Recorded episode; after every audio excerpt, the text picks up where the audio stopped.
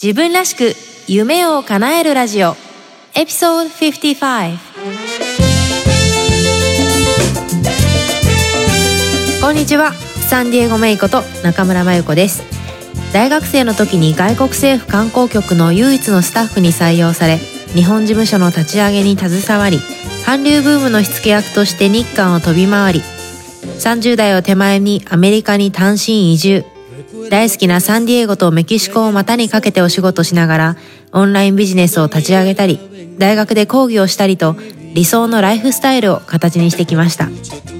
プライベートでは台湾人の夫と結婚し働く母として海外での子育てに奮闘しています。ポッドキャスト自分らしく夢を叶えるラジオはそんな私メイが理想のライフスタイルを実現したいリスナーのあなたを応援する番組です。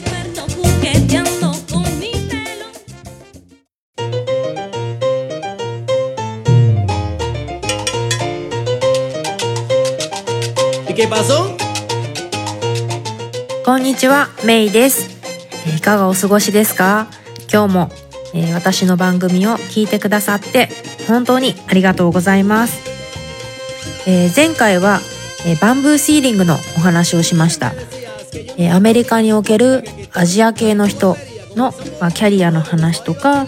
あとまあ私たちアメリカで働く日本人がぜひ読んでおきたい本ということで「えー、Breaking the Bamboo Ceiling」という本をご紹介しました。でまだ聞いてない方はぜひ、えー、ポッドキャスト聞いてみてあるいは私のウェブサイトで記事を読んでみてください、えー、今日はちょっと先日起こったもやっとした話を、えー、紹介しようかなと思います。これねあのこっちに住んでる日本人のお友達ともちょっと語り合いたいなと思いつつも結構ねセンシティブな話なので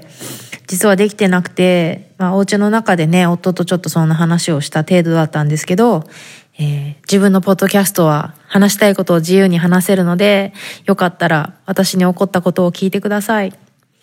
えー、先日ですねあるパーティーに友達が誘ってくれてホームパーティーだったんですけど行ってきたんですね。で、夫はその日仕事だったので、私と子供二人連れて行ったんです。で、その友達はね、もう長いこと友達で、えー、毎年、パーティーに招待してくれる、ホームパーティーに招待してくれて、で、その友達は日本人、日本人の奥さん。で、旦那さんはアメリカ人、日本、日本語も達者なんですけどね、ちなみに。で、子供さんもいてって。で、彼女も、えー、他のお友達をあの、招待してたんですね。で、他の人たちもみんな、えー、3人ぐらいいたのかな ?2、3人いて、えー、日本人の奥さんとアメリカ人、白人の旦那さんと、まあ子供が2人とか3人とかいる、えー、人たちだったんです。で、はじめましてっていうので、えー、いろいろ話してて。で、まあ日本人の女性ね、ほんと世界中で活躍してますけど、みんなそれぞれね、なんかこうキャリアを持ってたりとか、なんかほんと自分のね、強みを認識して、えー、いろんな活動をしてる、まあそんな人たちだったんですけど、ただそんな中でちょっとなんかびっくりすることがあったというか、というのが、その、えー、まあ、ハーフ、要するにハーフの子供を持つ日本人のお母さんたちですよね。旦那さん、白人の旦那さんと自分、日本人の奥さんの間にできているハーフの子供を持つ子供たちだったんですけど、そのお母さんたちが話してて、で、一人のお母さんが、いやー、羨ましい。なんかうちの子もなんかそういう風な見た目になって欲しかったとかって言ってて、要するに、どうしたらそんな見た目になるんですか？とかって言ってるんですね。で、要するに、その一人のお母さんの子供は、そのアジア系の血が全く混じってないように見える、白人みたいに見える子供たちだったんですよ。で、もう一人の子供、もお母さんの子供たちも私から見ると普通にハーフに見える子供だったんだけど、なんかこう、白人っぽすぎないみたいな、なんかそういった話をしてて、私すごく衝撃だったんですよ。なんか私がこのなんかもやっとしたり衝撃を受けたっていうこの気持ちわかりますか？なんか私はその旦那さん台湾人で、だから子供もアジア系の見た目なんですよね。で、なんかそれをまあ黙って聞いてたんだけど、ああ、そっか、要するに、白人に子供が見えた方がいいっていう前提のもとの会話だよね、これ、と思って。で、えっ、と、でもこれ初めてじゃなかったんですよ。また全然違う場所で、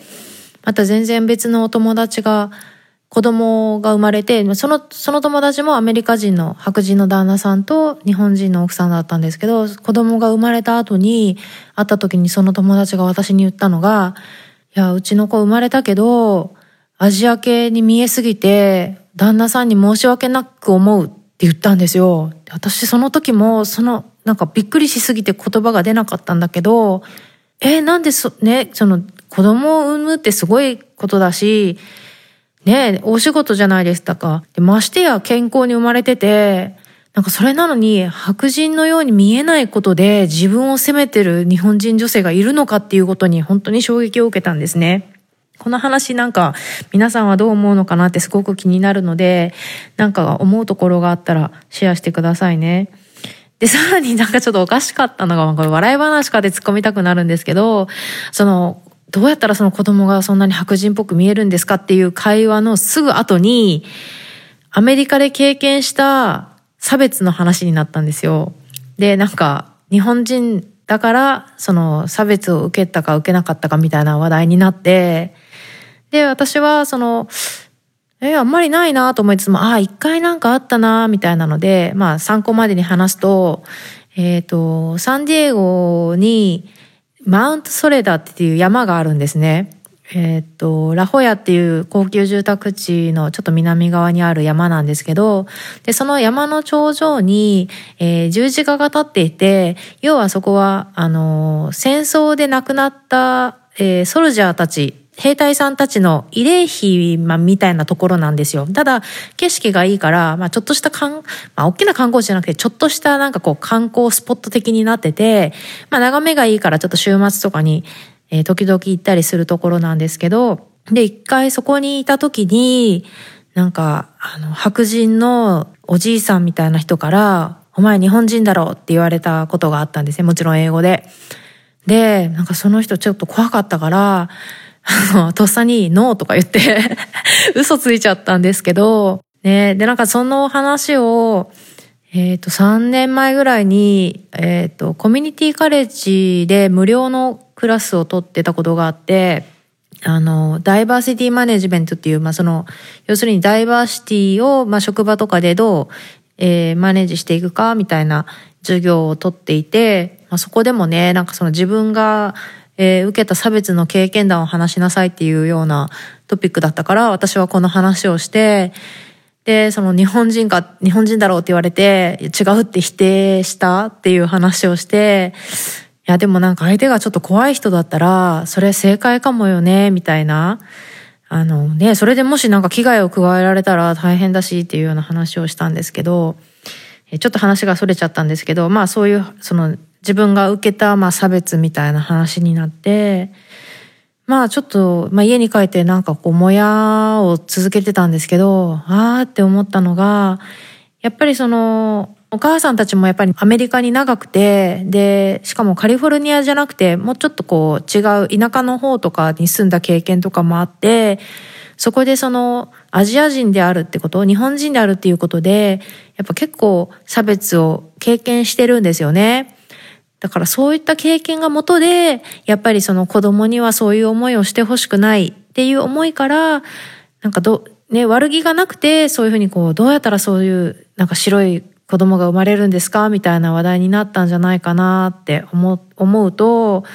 なんか、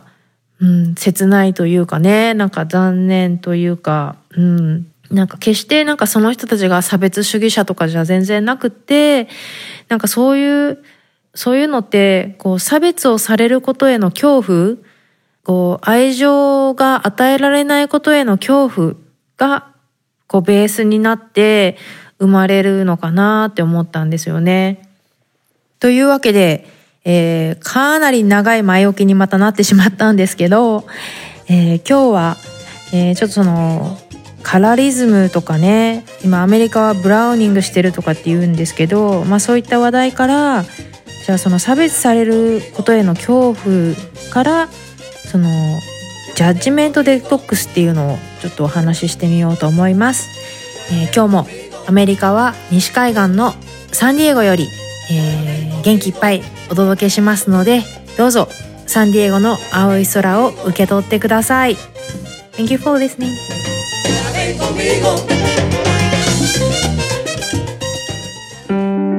自分らしく夢を叶える。はい。というわけで、えー、イントロでねあの前回起こったえー、もやっとした話をちょっと暴露してみたんですけど、まあね、私自身も、まあ日本人の中では色白の方ではあるので、まあね、あの、正直そのベネフィットっていうのは受けてると思うんですよ。なんでね、このこと自体をちょっと話題にすること自体、まあ勇気のいる話だったんですけど、まあね、アメリカに住む限りというか、まあ日本に住んでてもなんですけど、人間として生きていく限りね、こう逃げられないと言いますか、無視してはいけないというかね、あの、そういった話題かなと思うので、今日はちょっと取り上げてみました。そうですね、色白だからっていうのと、あとまあ二重まぶただからっていうのもあると思うんですけど、まあ割とね、あの、まあちょっとアメリカは置いといて、まあ私仕事でメキシコに行くこともよくあるんですけど、このラテン社会っていうのもね、割とこの、えー、カラリズムの問題っていうのはシビアで、昔その、昔って言ってもそんなに昔じゃないんですけど、メキシコ、メキシコ人のお友達の家に遊びに行って、初めてそのうちのお母さんに挨拶したんですよね。そしたら、こんな感じで言われたんですよ。ああ、なんか、メイはアジア人っぽくないわね、みたいな。で、それどういう意味？いや、私むっちゃアジア人なんですけど、みたいな。心は I love Asia なんですけど、みたいな感じで思って。でもその意味は、やっぱり色白っていうのと、目が、なんて言うんですか？その切れ長じゃない？割と丸いとか大きいとかそういった意味だと思うんですけどちなみにああのメキシコも、えー、南部の方はチアパスとかいう地域があってそこは要するにその先住民が住んでる地域があってまあそう、見た目がそのインディアン系っていうんですか、アジア系なんですよ。ネイティブアメリカン系っていうんですか。なので、で、なんかまあそういう人たちに対する差別とかがあったりとか、やっぱりそのアングロ系っていうんですか、白人っぽく見える色白で、みたいなそういったその、要するにそのスペインからの移民の血が濃い人の方が、まあやっぱり美しいとされるし、えー、まあ社会的にもね、ベネフィットを受けやすいっていうのがあるみたいなんですよね。で、特にこれは、えー、まあ大統領ね、アメリカの大統領が、まあ、今の大統領が就任して以降ね、やっぱり肌の色が薄い人ほど生活が楽になっているっていうような、えー、記事がニューヨークタイムズにも出てたりして、まあそのラテン系でね、でラテン系の中にもやっぱりその白人に近いような見た目の人もいれば、まあもうちょっと色が黒かったりだとか、ネイティブアメリカンみたいな、えー、見た目の人もいたりとかして、まあそれによってね、全然なんかそのなんか世の中で経験することが違うっていうような話とか、えー、白人なんだけど、えー、なんかちょっと色が濃い、まあ、日焼けをしてるのか知らないですけど、色が濃いっていう理由で、なんかもうメキシコに帰れみたいなことを言われたみたいなことを、が、ちょっと話題になってたり、えー、してました。とまあね、なんかメキシコとかアメリカの話とかばっかりしてるんですけど、日本ではこういうこと自体なんかこう話題にならないというか、まあタブーだからなのか、まあそのビジネスのためっていうんですか、やっぱりその美白であることっていうのが、やっぱり美人の条件だったりっていうのを言われてるし、やっぱり化粧品業界としても、ね、収益を上げたいから、もう美しいことが大事なことなんだみたいなことをすごく言って、高い化粧品を売って、煽ってくるようなのもありますよね。なんか、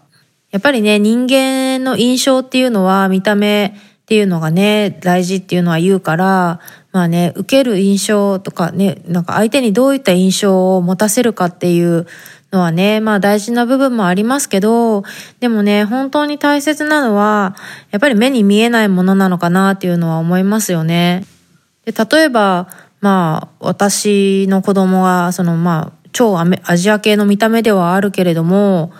私は一度もそのなんか白人っぽい見た目の子供に生まれればよかった。まあ生まれも、生まれるはずはないんですけど、生まれればよかったとかね、白人の子供の方が可愛いっていうのは実は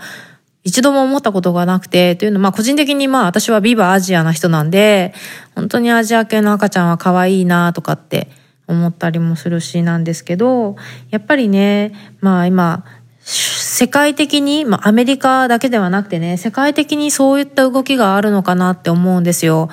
なんかその、まあ見た目が大事とかね、やっぱりインスタグラムとかいうそういう視覚でこう、なんていうんですか、人を釣るようなツールもたくさん発展してますし、ある意味分かりやすいですよね。肌の色とかって。で、グループ分けするとかってすごく分かりやすい。うん、だからまあそういった傾向になって、なんかどんどん人と人の間、グループとグループの間に距離が置かれてしまうのかなと思いますよね。で、今日話したかったのはそういう話じゃなくて、先日たまたま出会って読んだ本があって、ガブリエル・バーンスタインという人が書いているジャッジメント・デトックスという本ですね。ジャッジメント・デトックスじゃなんねっていうことなんですけど、まあ、要するにジャッジメントって日本語で言うと、まあ、ジャッジなんですよね。ジャッジとか、あと、まあ、見下すとかそういったのが近いかなって思うんですけど、で、デトックスはもう皆さんご存知ですね。デトックスなんですけど、なんでしょう。アメリカにずっと住んでて日本に帰ってはって気づくのが、なんかやたら視線を浴びるんですよ。こう、人とすれ、駅とかでたくさんの人とすれ違ったりするんだけど、みんな、すれ違う人のことをなんかこうチェックしてるっていうの。これわかりますか？これなんか海外に住んでる人だったら分かってくれますかね？なんかそういうのを感じて、で、なんか他人を常々チェックしてるみたいなその視線を感じるんですけど、なんかね、今人はすごくこうなんていうの、ジャッジしちゃうっていうのがあって、で、ただそのジャッジは、なんか、そのなんか自分であることをベース、自分の価値観とかをベースにジャッジするわけじゃないですか。だから、その自分とは一見切っても切り離せないようなもののように感じるんだけど、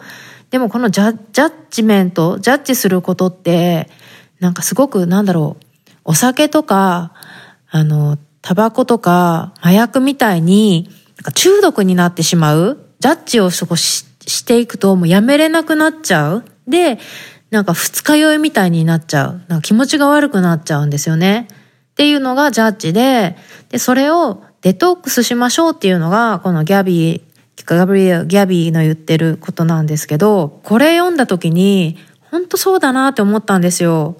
で、自分の価値観とか、価値観というよりも、まあ、実際のところは自分が過去に経験した痛みとか苦しみとか差別とか、なんかそういったちょっとネガティブな感情、それがベースで、こう人をジャッジするようになるそうなんですね。で、そうやって人をジャッジすることで自分が気持ちよくなる。だから中毒になってやめられないっていうような、こうダメなスパイラルになってしまうんですけど、あの、ジャッジメントっていうのは、このギャビーに言わせると、英語で言う love、あの、separation from love、なんか愛から離れてしまうっていうのがジャッジメントって言ってるんですけど、日本語ではピンとこないと思うから、私が思うのは、人は本来優しい、ね、愛情を持ってるもの、で人に共感する能力を持ってることなんだけれども、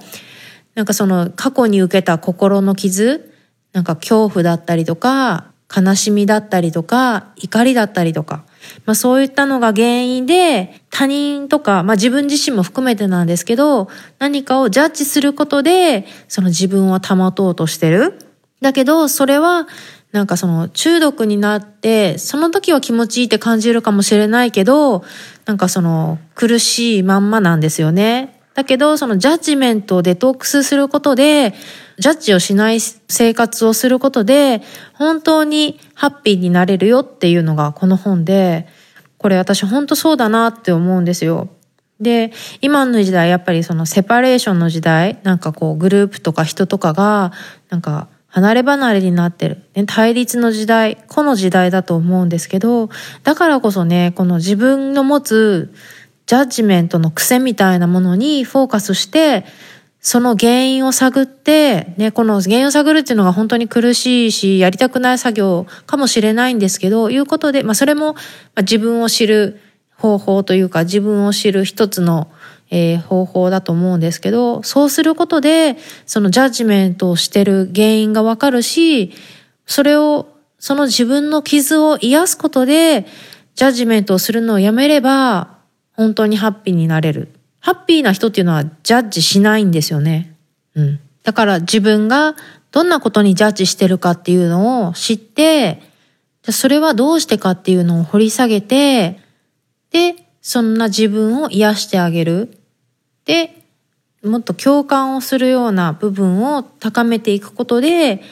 ジャッジメントデトックスをして、もっと自由になれるっていうような考え方ですね。この著者のガブリエル・バーンスタイン、ニューヨーク・タイムズで、えー、のベストセラーを過去にも出している人で、オプラの、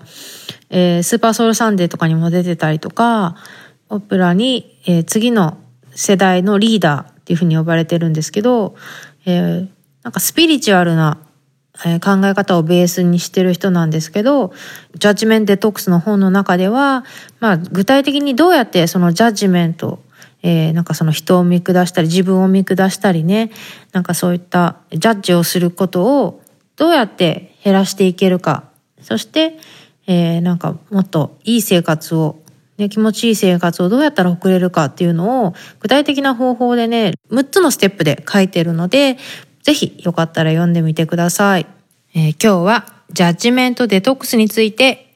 えー、私の最近もやっとした話から、えー、みんながね、抱えてる心の傷が原因で人をジャッジしてしまう、えー、見下してしまう、自分自身をね、なんかジャッジしてしまうので苦しんでいる。っていう状態から、フリーになる、ね、楽になる。そしてもっと楽な、楽に、ハッピーに人生が送れるようにする方法を紹介している、えー、ギャビン・バースタインの本についてお話ししました。自分らしく夢を叶える。今日の番組いかがでしたか？もし気に入っていただけたら、購読ボタンを押していただき、お友達にもおすすめしていただけると嬉しいです。ウェブサイトサンディエゴメイドットコムでは今回の内容はもちろん他にも元気の出て役立つコンテンツをブログバージョンでお届けしています。それから夢を叶えるスピードを上げたい。すでに自分スタイルを確立するために動き出している仲間とつながりたい方は、ウェブサイトサンディエゴメイドットコムからメイのメルマガにぜひご登録ください。